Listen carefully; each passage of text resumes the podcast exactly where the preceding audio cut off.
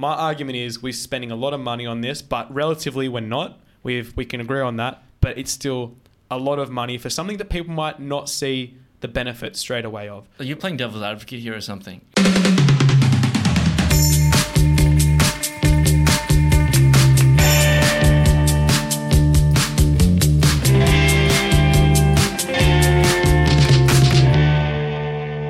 So earlier this year, as we do with all our podcasts, we did the predictions, right? Mm-hmm. And I made a prediction that the James Webb Space Telescope would effectively find life on an exoplanet. And while I wasn't correct about this, some people might know this listening, but back in September, on a planet about fifty light years away called, I believe, K two eighteen b, they did a spectrometer reading on the atmosphere and they found that there was hydrogen, methane, C O two and low amounts of ammonia, but even smaller amounts of a compound known as dimethyl sulfide, which back here on Earth is only produced by phytoplankton, by Ooh. microbacteria. So while it doesn't prove the existence of life outside, we're damn close. Yeah, well, I'll back up this uh, bit of interesting fact. So they say, how big is the explorable galaxy and how much have we explored?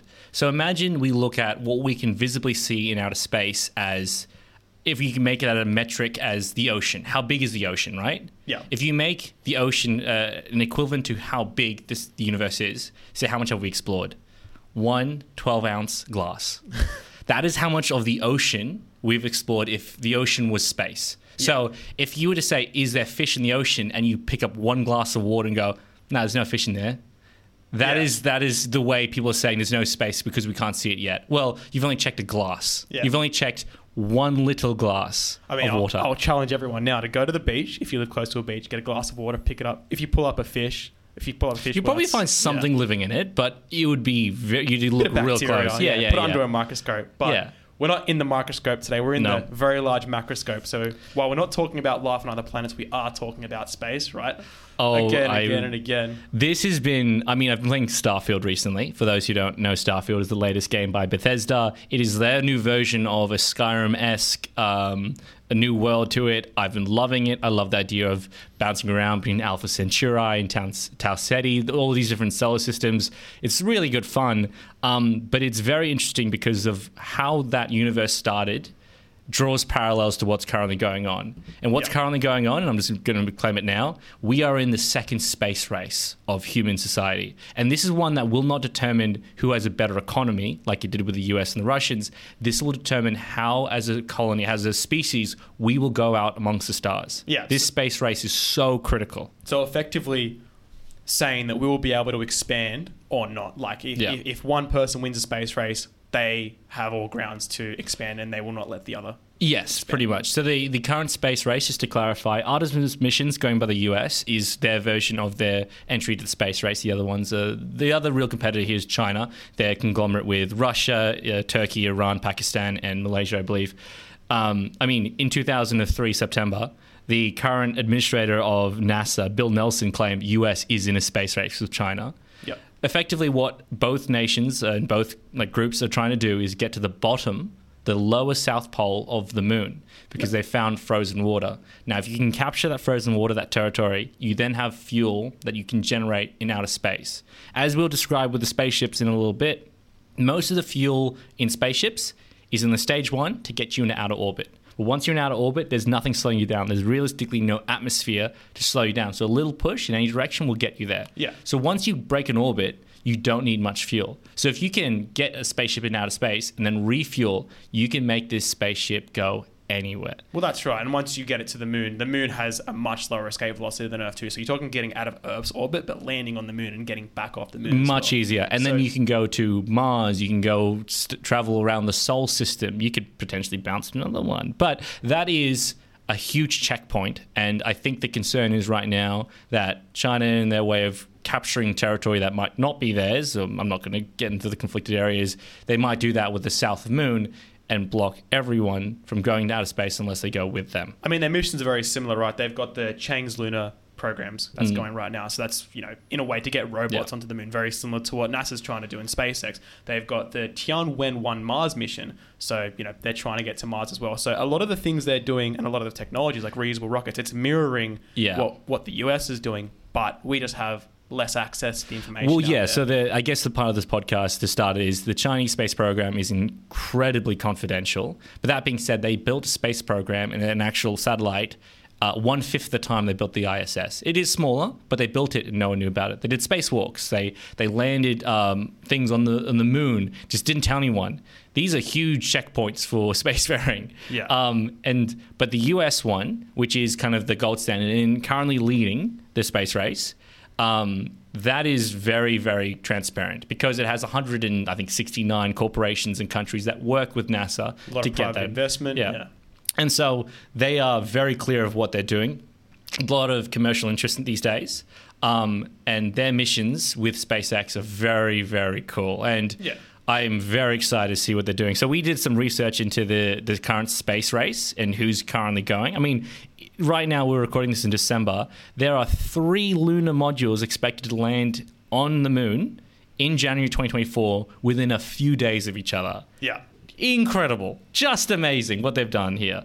Absolutely. Um, and I mean, I, I, look, we'll come back to the space race because I, I do want to... We'll come back to the geopolitics of it, but I really do want to talk about like the actual rockets that we know of. Yeah. And the, the Falcon program and the Starship program and the I S S and Artemis programs are so cool. And I don't think people have been keeping a track of that because there's been so many landings and flights. There is a lot going on. And every like, billionaire's got a space program these days. I mean, it's almost on the news every day, right? I think the most recent one, which happened on December sixth, was the most, like, you know, um, most recent space launch using the Falcon nine. And I just saw mm-hmm. it and I'm like, I'm seeing a lot right now. Let's get a podcast out on it. So... Mm-hmm. Firstly, what is the Falcon nine? The Falcon nine is a reusable two-stage rocket designed and manufactured by SpaceX, seventy meters high, and it's three point five seven meters in diameter. It has a mass of five hundred fifty thousand kilograms. The thing is pretty big, yeah. Um, but it's significant. So what's happened recently is on December sixth, they sent twenty-three Starlink satellites into orbit. It's the ninetieth Falcon launch for the for this year for SpaceX. And a couple of milestones to, to say it. So there's been about two hundred eighty launches total. I don't know if that's the exact number, but around that mark. Yeah, so as of two days ago, it has been two hundred eighty-one Falcon nine flights uh, to date. Yeah. one hundred within the year. one hundred space launches in a year. So the milestone here is that SpaceX have set a record-breaking pace. Like this is this is a, they have broken a record and mm. then some. It's not just, oh, we've we've just scraped the surface. It's a, and then some for the whole entire year. Yeah. Uh, deploy- deployment of more Starlink satellites has been like their main objective. Get as many satellites in there as they can. Um, you know, expanding the inst- internet constellation, providing high-speed internet, especially in like hard-to-access areas in mm-hmm. those more rural urban areas, which I think is absolutely brilliant. Yeah, it's easier than wiring to like the middle of Timbuktu, honestly. Yeah, um, and then lastly, the advancement of reusable technology. So that's like I said, it's re- it's a re- you know the first stage landed back on Earth successfully. So yeah. when I mean first stage, it's like once you get to a certain part in orbit, part like the first set of stage breaks off and then lands back. When historically what happened is it would just go into the ocean or... It would crash know. Or even when it crashed, it would suffer so much damage you couldn't reuse it. It just became scrap metal. Um, and so they got it out of the water just because it's a uh, hazard.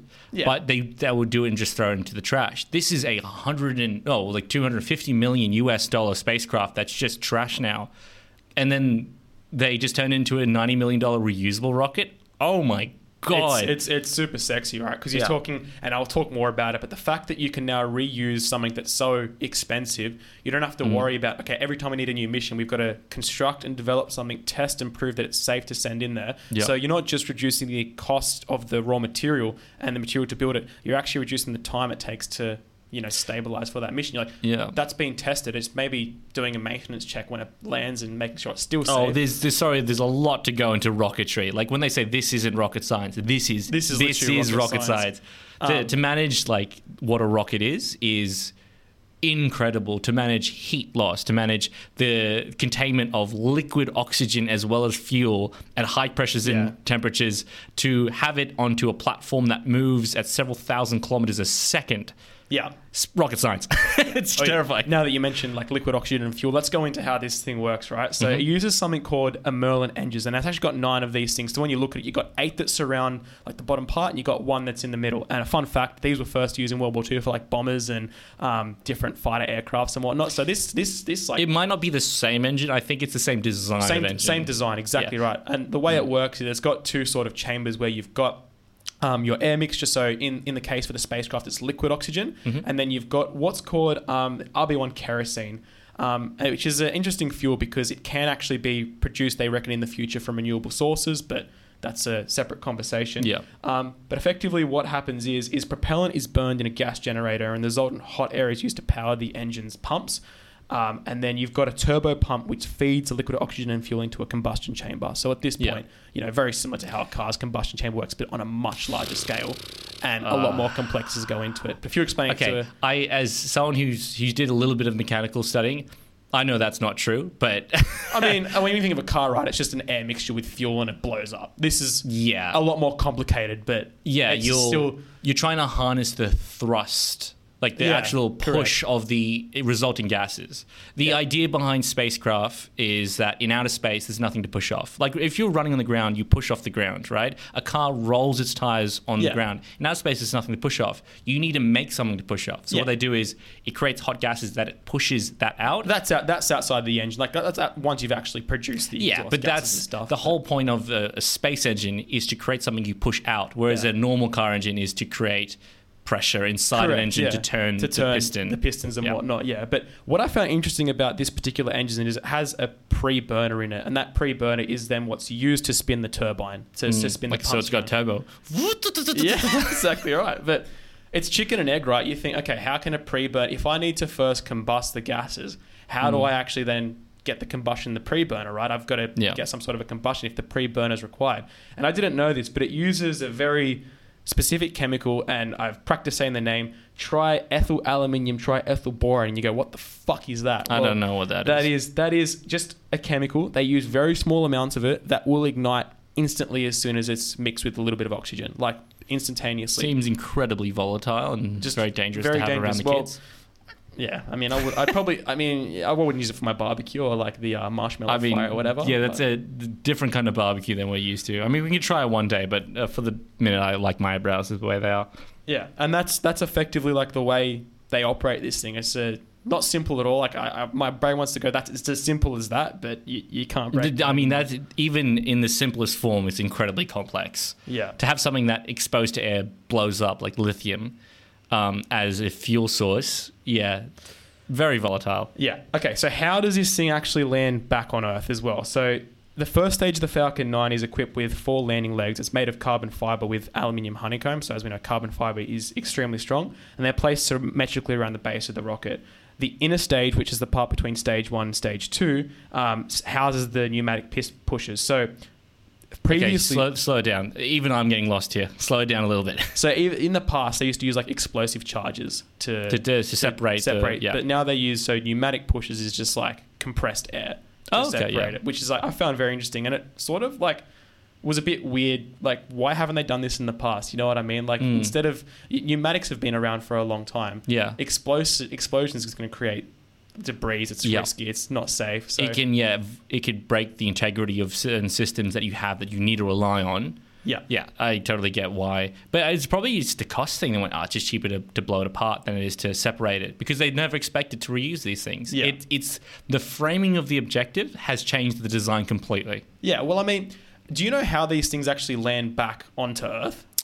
Yeah, so they they retrofire the, the rockets. So the rockets, uh, obviously, as you see them take off, they push off the ground, they exhaust the gases, and they go out into outer space. Now, this rocket is traveling very fast, uh, kind of like on a horizontal plane. So it's it's going in the direction of like the equator, let's say. Yeah. It's kind of looking like a plane at this point. So the way it'll work is it'll kind of cruise down and it'll turn backwards and begin firing. Now, once it begins firing, it loses speed in the horizontal axis. And so it's free fall, which is described as that free falling gravity where you don't actually feel gravity in outer space in the I S S. Those people don't feel it. They're actually traveling at like thirty thousand kilometers a second or something stupid. Very right? fast, Not actually yeah. that value, to clarify. Um, they effectively what they're doing is they're falling so fast, they're falling and they're missing the planet. Yeah. And so what this rocket will do is it's currently falling and missing the planet. It then slows itself down, so it'll fall and hit the planet. What the mathematics does, and this is wild to me, is it'll fall and miss the planet at an exact spot yeah. and return. And if you've ever watched the video, my God, I've never felt such a hard-on for science. But watching two rockets... It looks two, like it's from a movie, two, yeah. two hundred, like... five hundred ten kilo rockets to retrofire and to land perfectly in the exact spot within like meters of their intended targets at the same time. Yeah. On the other side of the planet. Huh.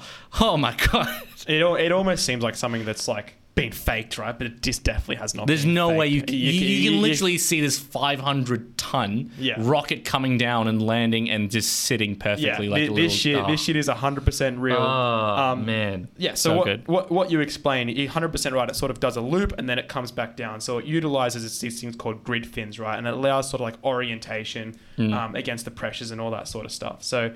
That that's pr- practically like the first stage, and then I'll finish with the second stage, and then we can go into the more exciting stuff because I really want to like talk about how this thing mm. is built.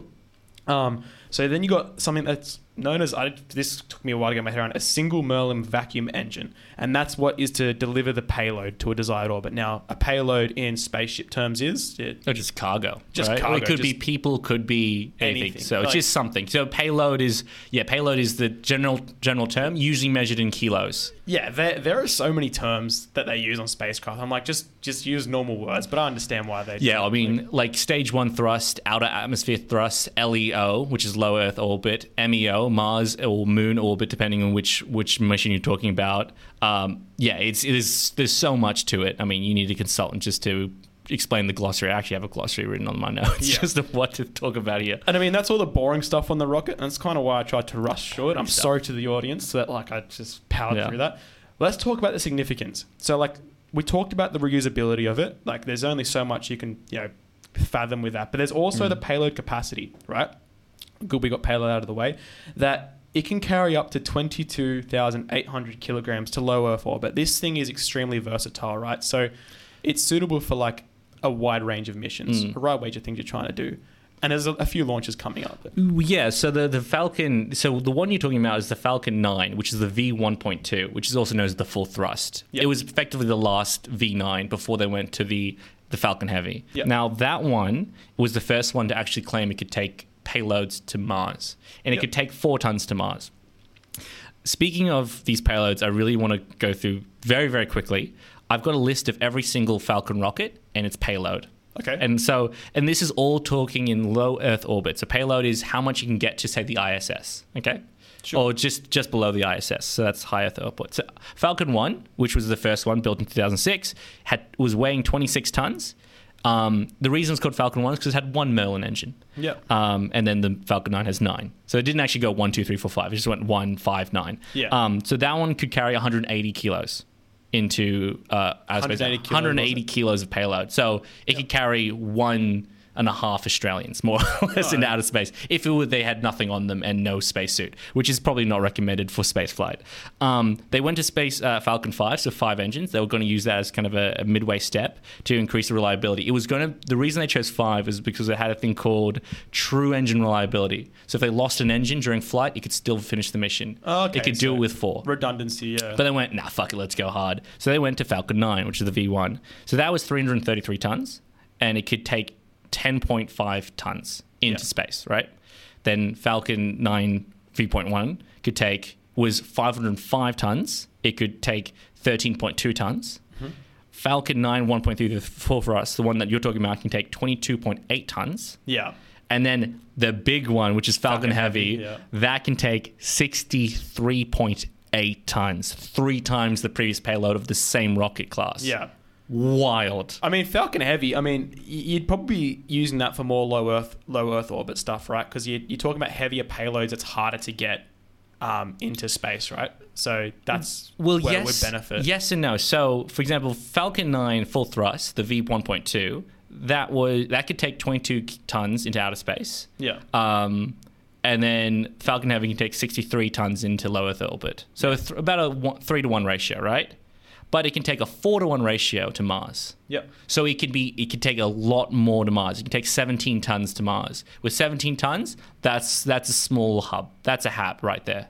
That's yeah. a habitat that you could then start and you just keep building onto it. The same way they built the I S S. And that's only in one launch, right? That's you, in one, one launch. Once you start doing them progressively, you're talking about like, seventeen tons a launch. You, you can shift some fucking units. Yeah, can, it's big. So that's that's there. heavy. And that's not even the last spaceship. We'll get into that one later. Yeah. And I want to mention the reliability of this thing. Mm. ninety-nine percent of its launches of yeah. over, over two hundred launches have been successful. Yeah.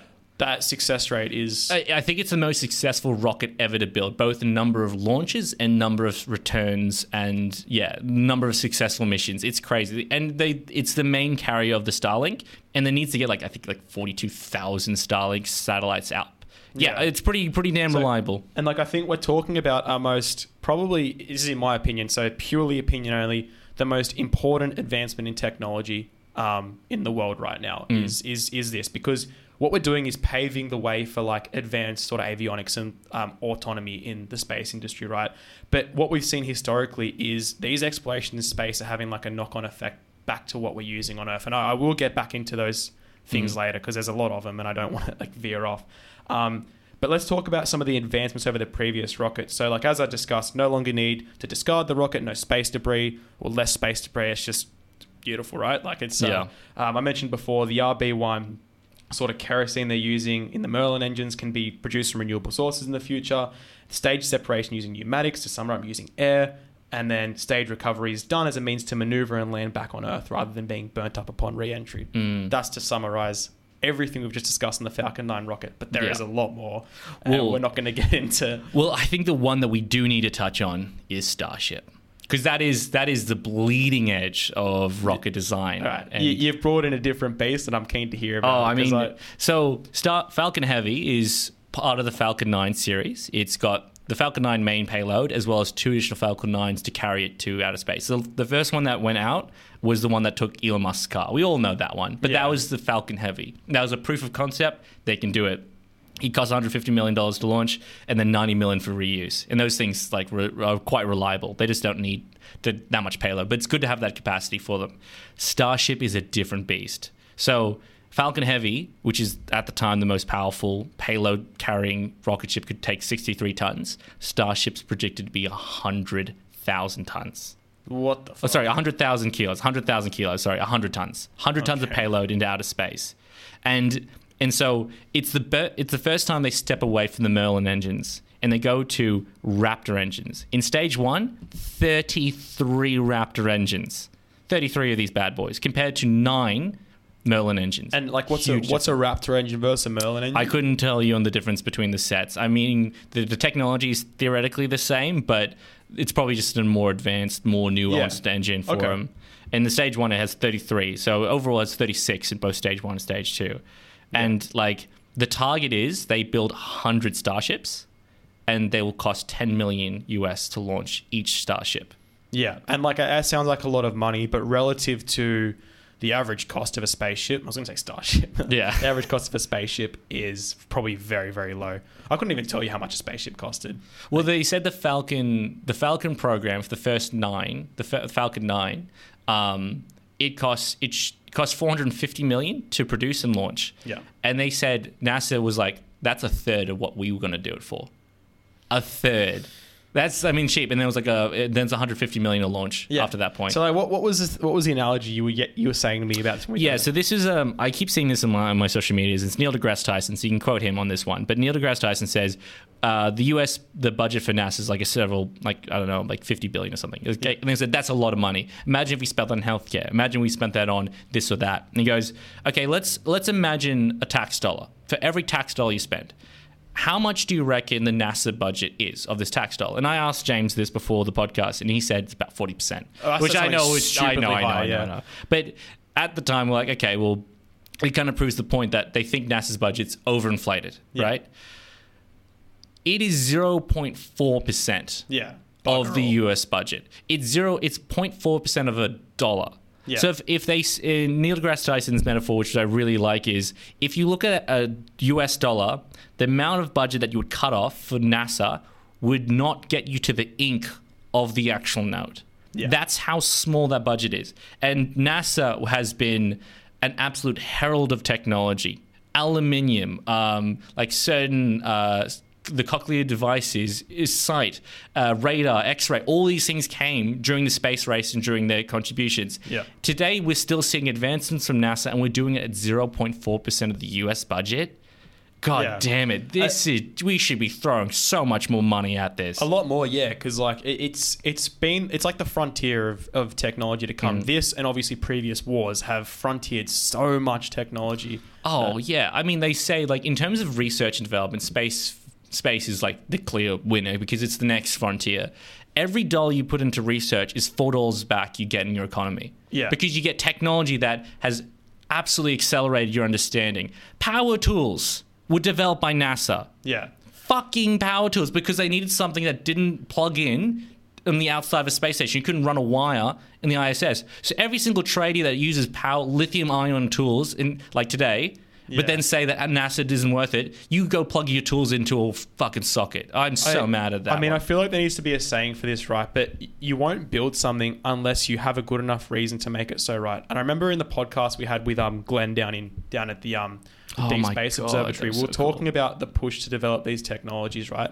And I asked him, like, everything needs to happen properly. You need to do it right. Like, there's no margin for error in space, mm. and you have to get the technology right. So, if if you're going to get it right for space, it's like, all right, well, I may as well get it right for everything else that we use this sort of technology. For example, robotics yeah. is a big one. Yeah, um, huge one. An exoskeleton they were using to help astronauts sort of get their bearings right ended up being good for paraplegics. Like that's yep. that's being fed back in, and something cool that's coming in years to come I saw on the Interesting Engineering um blog, which was fucking brilliant.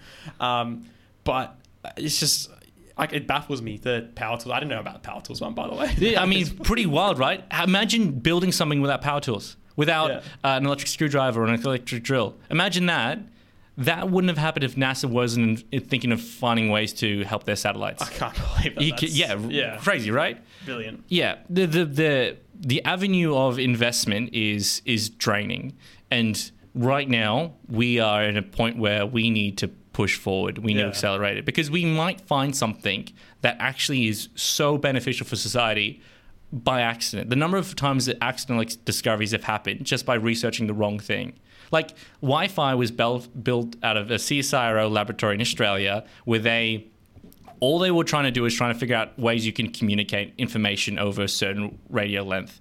And they went, all right, let's try this. We'll call it Wi-Fi. And all of a sudden, bang, name me a house that does not have Wi-Fi. You can go to the middle of somewhere, oh, nowhere, and they have a Wi-Fi password on the wall. It's necessary now. Like, you, you need to have yeah. Wi-Fi. Like, a lot of our systems work yeah. off it. Do you um, think C S I R O and Australia's research laboratories are really peeved that their technology went and saved thousands and, and has just paved the way of technology? You think they're really they're kind of annoyed they're probably not getting paid for it, but they're probably pretty happy that their research went to something so monumental yeah. that they, they went for.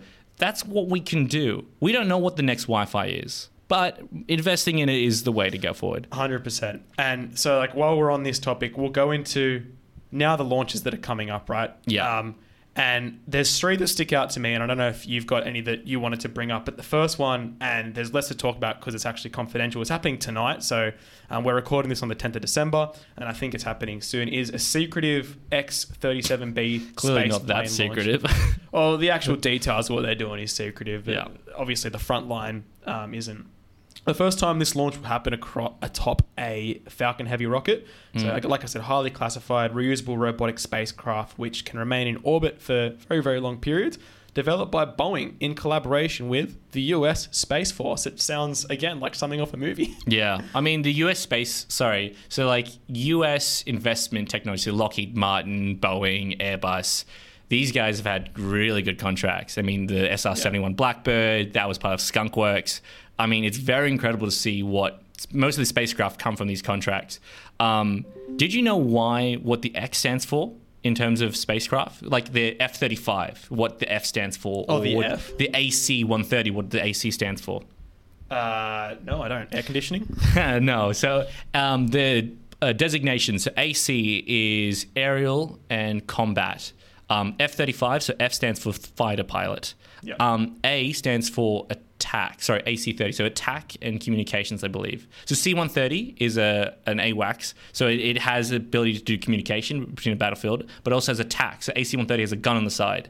See, is, this, is this just for all uh, all war? planes? All okay, so combat. Even when you like, um, but like no, not commercial planes. Like, you know how you got like no, the no, A three thirty. No, no, no, I was no, gonna no, say that's imagine, just Airbus. Imagine attack three thirty. Yeah, yeah, that thing can. I actually, you can use it for attack. Let's not talk Let's, about yeah, that. Yeah, yeah. yeah but uh, so A stands for attacks. So A C one thirty was the attack cargo. I think. I think. No, my communication's wrong. Where's You're under attack pressure cargo? Here, bros. F F thirty-five was the fighter pilot. A A-10s, the Thunderbolts, are ground attacks. A attack. X stands for experimental. So if you see X thirty-five, it means no one knows what it is. Oh. That's the whole point of it. So like the um, Dark Star at the start of Top Gun would be an X plane. Okay. And then for a very long time, it was the X thirty-five. They didn't call it the Lightning. They just called it the X thirty-five because it was never launched. Until officially launched. I'd love to like predict what it's for, but then I would be embarrassed if I'd get it wrong. But then if I got it right, I'd just be like, mm. huh. I don't know. I like the idea of experimental aircraft. It it heralds something it's sexy for me. Like the idea of it's, a... It's testing. It's doing something that's in a almost a beta. Like it's doing something that I know. no one's done before. Um, and yeah. in, in, when you're getting beyond the stars, forget yeah. about it. Like, well, I think the Space Force is going to be low Earth orbit basing for a while because we just don't have a need to have an armed military force on the moon right yet. But there's an argument that in twenty, thirty years, there might have to be. And that's terrifying to me. I don't want to think about that. So no I'll go into something that's a bit more of a, uh, what's the word I'm trying to find? An optimistic view of what they're doing in the realm of space launch. Now, this mm-hmm. is actually happening atop the Vulcan Centaur. So on none of the um, rockets we've talked about today, but I did find it very interesting because it's happening in a few weeks. So on December twenty-fourth, something called the Astrobotics Peregrine Lunar Lander is launching a mission to the to the moon. So what it's going to carry is multiple experiments, scientific instruments, and tech demo payloads for NASA and other customers as well, which were non-disclosed. Mm. Um, we'll launch two prototype satellites for the Amazon Kuiper broadband constellation. So again, something I, I haven't read into. I didn't know Amazon was looking into any of this stuff. A competition for Starlink. Yeah, yeah. yeah. Um, it aims to demonstrate capabilities for future commercial lunar exploration explorations. Commercial exploration on the Lunar would be pretty cool. Yeah. Um, so in terms of payloads, it's carrying eleven payloads. Now, I'm not going to go through and name all of them because we're going to be here for ages, mm-hmm. but three that stand out to me is, and I'm not going to even spell the acronym out because I'm going to twist my tongue, but first one is SEAL. Um, what this will do is in- investigate the chemical response to the lunar regolith to the thermal. Physical and chemical disturbances. Okay, true, it generates doing. Yeah, so let's explain that because that's probably a bunch of words that people don't yeah, understand. Yeah, well, I'm, I'm going to do that. So, not me. I understood that, but go on. So the lunar regolith is like generated by, I believe it's the exhaust gases when it's like landing onto the moon. That's regolith like a, is the combination of the water and dirt on the bottom south pole. No, sorry, you're right. Yeah, it's. I'm glad I completely wrong. I'm thinking of something else. I yeah. think the regolith is actually underneath the, the first surface of the moon. So right. before it gets to bedrock. Sorry, I got my words mixed yeah, up. Yeah, Thanks right. for pulling me up. Um, so how does the lunar regolith react to thermal, physical, and chemical disturbances during a landing? So that's mm. one. And then you've got something called PILS. Um, so I'm sort of going to go...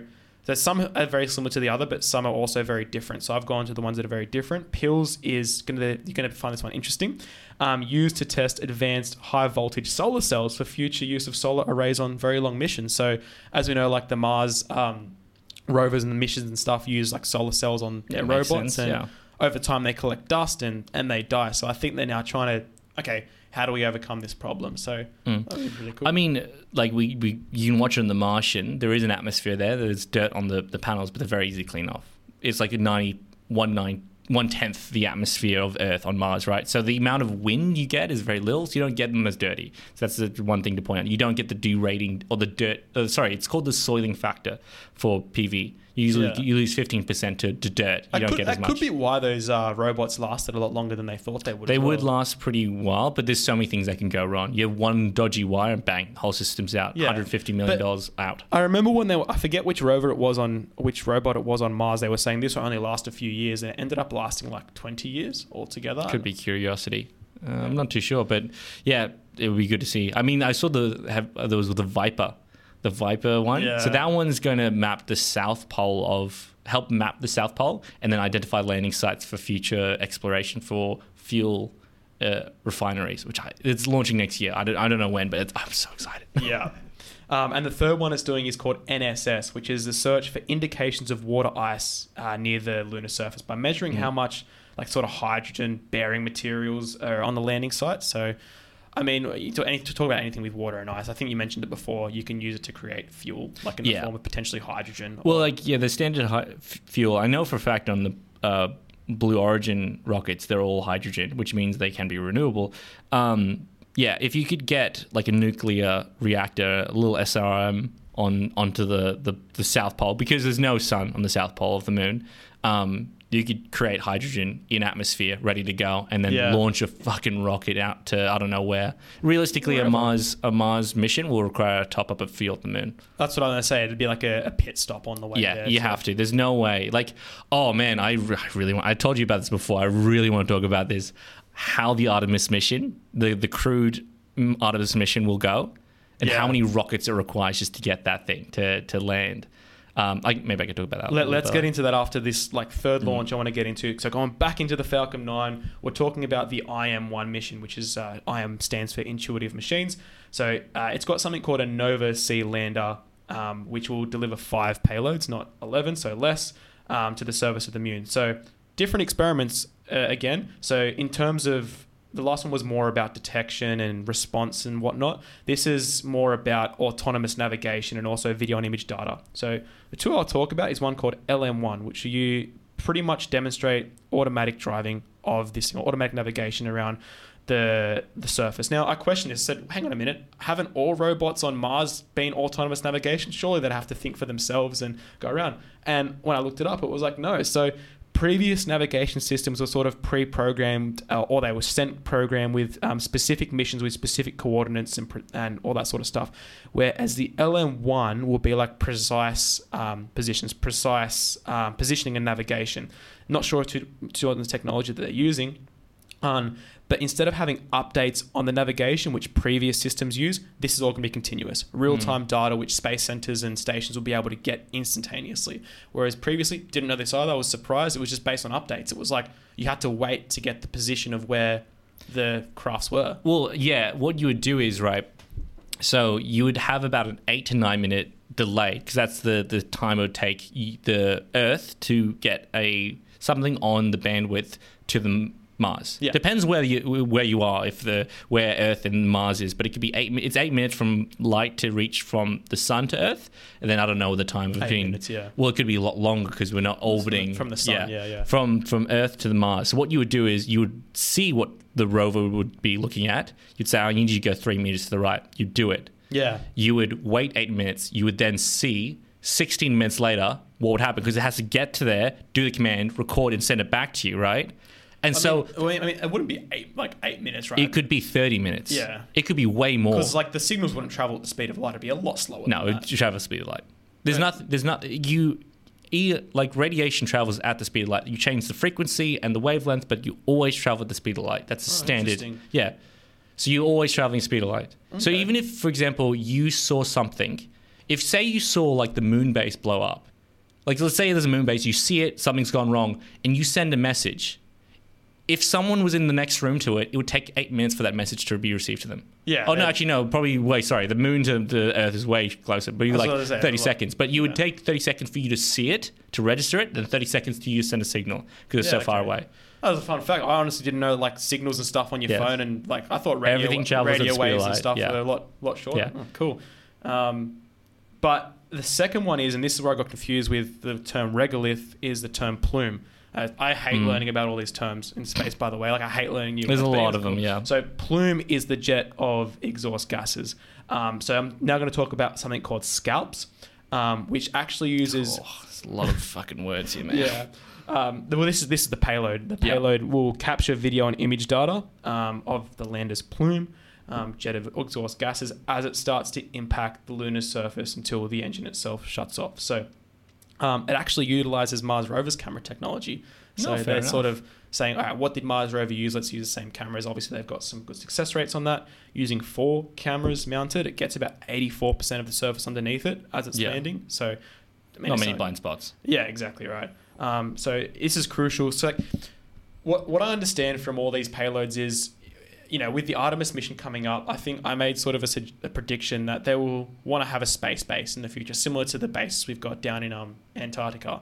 The thing is, like, we understand the environment that we live in. Like, humans literally evolved here. We didn't evolve mm. on the moon. So my sort of take on speculation is they need to understand the environment on the moon as much as they can if they're going to actually get yeah. humans to stay there for a significant amount of time. And using all of these things together, all this information is what's going to drive that outcome. Yeah, you don't want to make a calculation and then get it wrong and then have to spend another one hundred fifty million dollars to get to correct it. Yeah. Do it once, do it right. It makes it makes a lot of sense to get as much information as you can, especially yeah. if you don't want to land, like, say, fifteen kilometers away from where the water should be. That's a bit of a walk in space to get. Massively. Yeah, yeah, yeah. yeah. So the, the more information you have, the better it'll be. Look, I'll be honest, they're moving as fast as they can. Realistically, if they could move faster, they would. But this is the safest and correct approach to get there. Yeah, I mean, this is happening in any STEM-based industry. Things are taking longer because there's more of an onus to get things right. Make it's sure rocket it's science. It's very complex. Yeah, yeah. This is but the not, most not just in this in the realm of yeah. rockets. Every everything that involves STEM yep. is taking longer, and for a good reason. There's probably a good reason why it's and done certain I, I ways. Think yeah. What what they're going to have um, eventually is some sort of a exact methodology of what they were going to do. It's like, we are going to land here. We are going to harvest water from this exact spot here, which we will then pro- use to produce hydrogen. Mm. By the way, um, this is for the sake of the argument, like.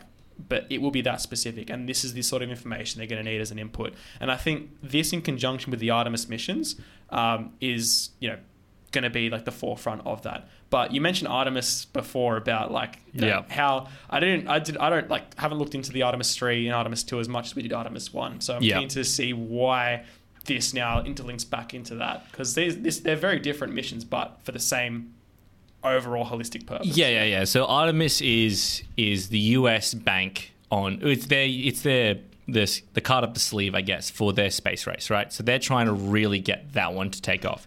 And there's a few things that really need to go right for it. And realistically, the one that's going to hold them back is Starship. Starship is by far the biggest spaceship probably ever built, highest payload, and has to be the chariot that takes them there. Because there's nothing bigger. They, they need it. And to get the Artemis three to land on the moon, it requires three launches of a spacecraft, three different launches in close proximity to get one, like one person on the moon, realistically. I, I think it's like eight or twelve.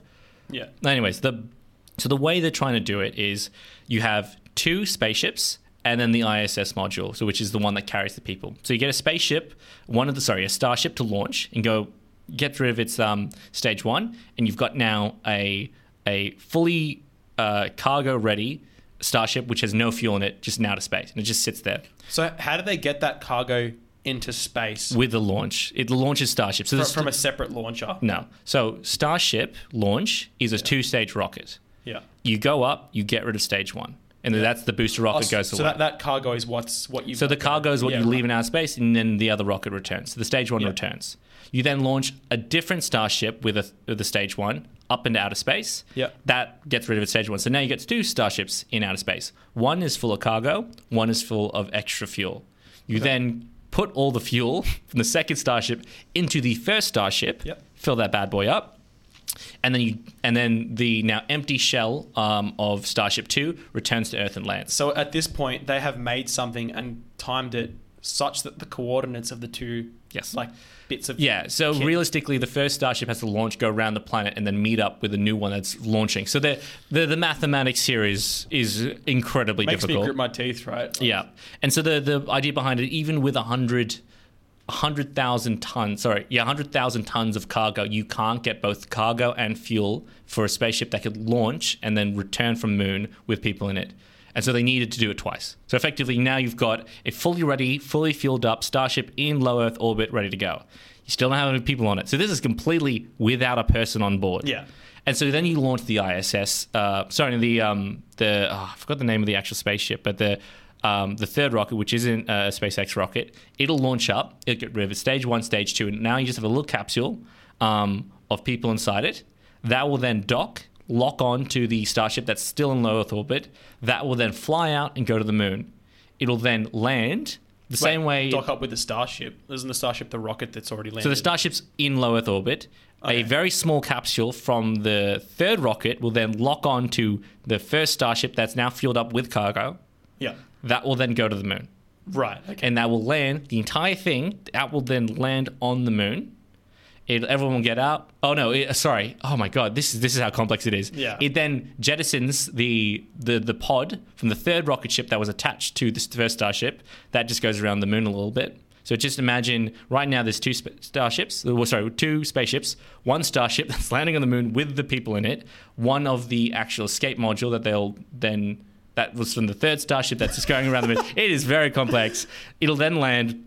They'll do their samples to set up the hab. Yep. They'll then launch back off that, that first Starship. It'll then redock with the uh, third Starship's module, crew yep. module. They'll go back to Earth. They'll then jettison the first Starship that had the fuel and the cargo. They'll, they'll be gone and they'll be trashed. And then it'll land with a satellite and so, uh, with with uh, parachutes in the ocean somewhere. Yeah, and that I guess, is how complex it is, and that's how e- that is the easiest way to do it. Yeah, and, and my question my, my question is, and this might make it simpler for people to understand. Um, and we don't have to answer it right now, but why don't they do all this in a single launch, right? Why don't they put all the weight in a single launch as opposed to three separate ones and when you have to go through all of this effort to do it? You just can't. The, the amount of fuel required to do it in a single is difficult. Even if you got it better, you still need two. Yeah. You still need to have one one Starship to launch up with the crew inside it now and another one to launch up and refuel in outer space. Because, I mean, we're talking about the Starship could carry... What was the massive payloads? It was like one hundred ten thousand kilograms of one hundred thousand tons. one hundred thousand, sorry, one hundred, kilos, yeah. one hundred tons or one hundred thousand kilos per per launch that okay. these can carry. So the sum of everything on those three obviously exceeds that. And is that... It's uh, five thousand tons is the space Starships with oh, its shit. thruster. Okay, so that's it's it's simply because it cannot... It's a one to fifty payload to weight ratio. Yeah. So effectively, like to summarize what you're saying, and correct me if I'm wrong, because I this is all new to me, and I'm trying to mm-hmm. put it all together. No, it's fair. I realize I don't uh, have a full grasp of it as well. So like, we're we're launching three separate ones, right, to get into low Earth orbit, so we can get them successfully there with the right right amount of fuel ratio, so it's not yep. too heavy. Once those three combine, we then have enough fuel to get it from low Earth orbit to the next level, which is obviously high Earth orbit. Well, no, so you just get it to the moon. Get at it that to point, space. Yeah, at that, to the moon, so, yeah. So you're, you, you've got it past some sort of, I guess, escape velocity. Like that once you're in low Earth orbit, you're in there. That's in that there, yeah. You can now be in a an orbit. It's not geosynchronous, but you can be in an orbit where you don't fall out yeah. unless you want to, or you take you wait a long time. Yeah. Okay. So three big dogs. Yeah. Getting the three littler dogs into a place where then they can go successfully to the moon. Yeah, that's one way to say it. Let, yeah. yeah. You can do it with two, but they said let's just try it with three because it's easier with three. Easier. But I think the main part is.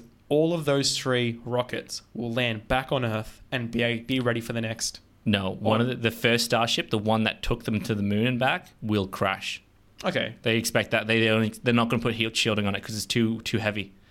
Ah, uh, right. So right, so they have to make it as light as possible. So it's designed to get up, but not designed to get back. Okay. So the the mod the crew module on the third rocket that goes up, that docks with the first Starship that goes to the moon, comes back. That one will protect the crew and get them safe, and they'll land. And I mean, this is the way they used to do it, realistically. This is how they had to do it. Um, but this is a way that most of the rocket ships, so the thruster on one, two, and the, the second Starship can return back yeah. to Earth. They are reusable. But the other ones are all gone. So the the actual first Starship on the first one, gone. And yeah. then the rockets on the third star sh- on the third rocket ship are gone. Yeah. Except for the crew module. That comes back. But they won't reuse that.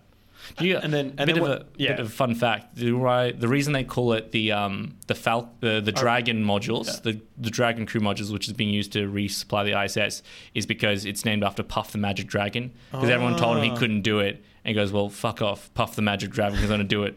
Anyways, that's uh, that's why it's named Puff. Oh, the, the Dragon, sorry. Jesus, and then yeah, and obviously then it's set up to come back to Earth from the moon, right? Mm. Much less escape velocity. It does like a loop around the moon, and then. Once it gets back into Earth's orbit. I've always wondered how, when it gets back into Earth's atmosphere, like it gets so hot and it burns up. Something I've never looked into is how it successfully lands back without pretty much exploding and humans get back safely.